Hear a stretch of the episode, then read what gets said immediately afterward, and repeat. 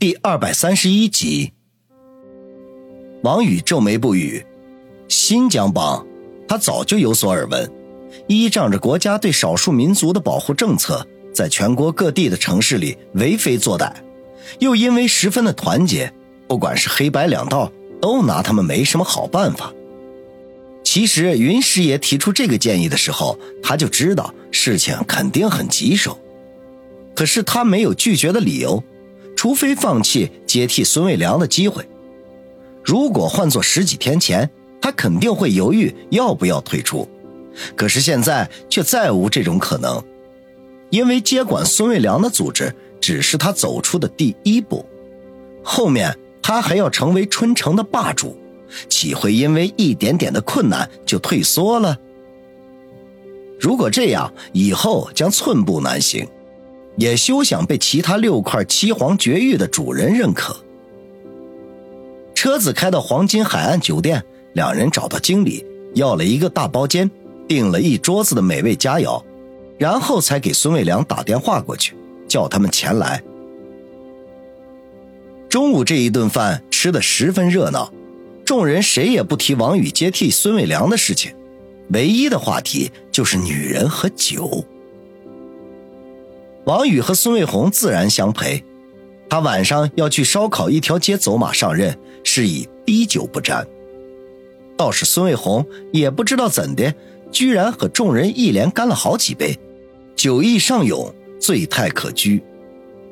孙卫良笑哈哈的说道：“哈哈哈，我老妹酒量不济，非要和大家拼酒，这下子喝醉了，可有他受的。王兄弟，你去订个房间，安排他休息。”我们这儿你就不用管了。王宇点点头，搀扶着孙卫红离开。他心中有数，这肯定是孙卫良为他们制造单独相处的机会呢。看样子，这大舅哥的身份，他是铁定要做的了。众人不知道其中的缘由，见王宇对孙卫良唯命是从，都露出意味深长的眼神来。对于他中途离开，并没有放在心上。王宇要了一个房间，便搀扶着孙卫红乘坐电梯上去。孙卫红此刻已经醉眼朦胧，脚底发虚，身子差不多完全靠在了王宇的身上。电梯门一关，他忽然一把将王宇抱住，哈着酒气说道：“王宇，你是不是很恨我呀？”“我恨你什么？”王宇被问的一愣，为了不使他摔倒。只得用力的拖着他的腰，因为我不是第一次做那件事。孙卫红双手挂在王宇的脖子上，痛苦的说道：“我我也不是第一次啊。”王宇无奈的说：“其实当时他心里头还是挺别扭的，这后来想想，自己也不是什么纯洁的小处男，干什么要求人家也是第一次呢？”孙卫红呵呵一笑，仰着下颌说道：“不一样，你们男人都有处女情节，都希望自己的女人把第一次给自己，除非你不爱她。王宇，你说你是不是不爱我？”卫红。你喝多了，别胡说八道啊！王宇不敢正面回答。说实话，虽然他对孙卫红很有好感，也上升到了喜欢的地步，可是距离“爱”那个字还有些差距。尤其是发生了这些事情之后，这个字更显得沉甸甸的，岂能轻易的说出口？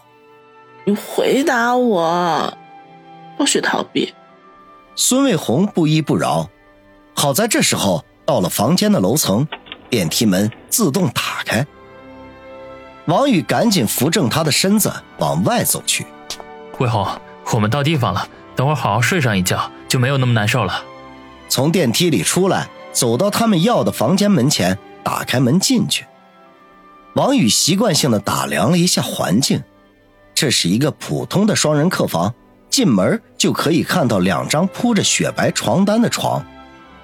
他赶紧连拖带拽的把孙卫红送到床边，孙卫红双腿一软，整个人就面朝下趴在了床上。王宇吐了口气，帮他脱掉鞋子，又将他翻过来躺在枕头上，免得因为长时间趴着憋过气儿去。等这一切忙完，他里面的衬衫都湿透了，黏糊糊的，很难受。他想了一下，便去卫生间处理。等他再出来的时候，整个人却愣住了。这么一会儿的功夫，孙卫红居然把自己给剥得个精光，衣服丢得满地都是。他仰躺在床上，娇滴滴地说：“王宇，上一次是我哥逼我的，并不是出于我的真心。现在，我是心甘情愿的。快点过来！”王宇狠狠的吐了一口口水，脸上刚刚擦干的汗水又开始冒了出来，说道：“慧红，现在真的不合适吧？”王宇，我都这样了，你还想怎么样？孙卫红双眼迷离的说。王宇擦了一把脸上的汗水，一步冲到了床前。王宇，说，你爱不爱我？孙卫红大声的问道。王宇欲哭无泪，忙不迭的说道：“卫红，快快点下来，一会儿被你压断了。”他刚才三下五除二将自己脱了个精光，一下子扑到了孙卫红的身上，正打算来一招直捣黄龙，结果却万万没有想到，孙卫红忽然发难，轻而易举的将他制住，然后毫不客气的坐在他的小腹上，发出质问：“快点回答我，要不然我叫你以后再也没办法欺负女人。”见王宇不配合，孙卫红借着酒劲儿大发神威，痛得王宇大呼小叫，眼泪汪汪，只恨刚才没有控制住自己，才落到如此的田地。这谁叫他对美女没有一点的抵抗力呢？哎哎哎，桂红，我爱爱你，快快点下来，不然真的要断了。哼，敷衍了事。没有一点诚意，你都死了还爱个屁呀！哎呦，痛痛痛！魏红，你信不信我跟你拼命啊？你有本事就放马过来！好，看我穿心龙爪手！敢抓我胸？哼！你看我扭断你的命根子！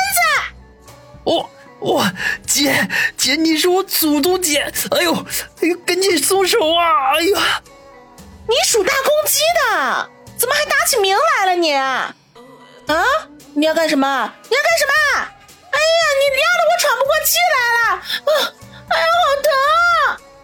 嘿，看你这下还老不老实？啊，王宇，王宇，我错了，我错了，你轻点儿，你轻点儿，人家受不了了。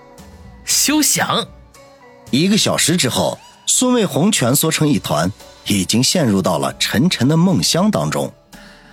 床上一片狼藉。战况之激烈，可见一斑。王宇看着脸上还带着几分醉酒酡红的孙卫红，微不可闻的叹了口气。他能感觉到孙卫红今天是借着醉酒的机会，在尽情的释放和宣泄。这些天他身上的压力实在是太大了。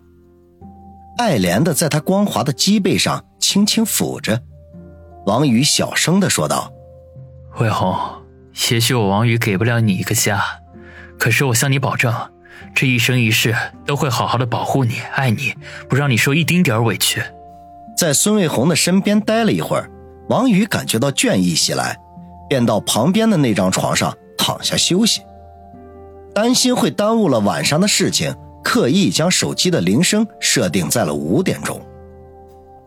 这一觉睡得很沉，等他睁开眼睛的时候。正好是手机闹钟响起的那一刻，他连忙从床上爬了起来，见隔壁床上的孙卫红仍旧睡得很香，便也不打扰，飞快地将衣裤穿好，在洗手间里用冷水洗了一把脸，又照了照镜子，确定没有什么纰漏，转身出门，到了楼下前台，又补交了一天一宿的房费，并嘱咐他们不要去打扰孙卫红休息。一切安排妥当，这才取了车子，向烧烤一条街而去。途中取了一张名片，照着上面的电话号码打了过去。这张名片是魏子给他的，名片的主人就是烧烤一条街的负责人许二。电话打通，里面先是传来一阵吵闹声，然后才听有人扯着脖子喊道：“喂，谁呀？他妈的，不知道老子正忙着，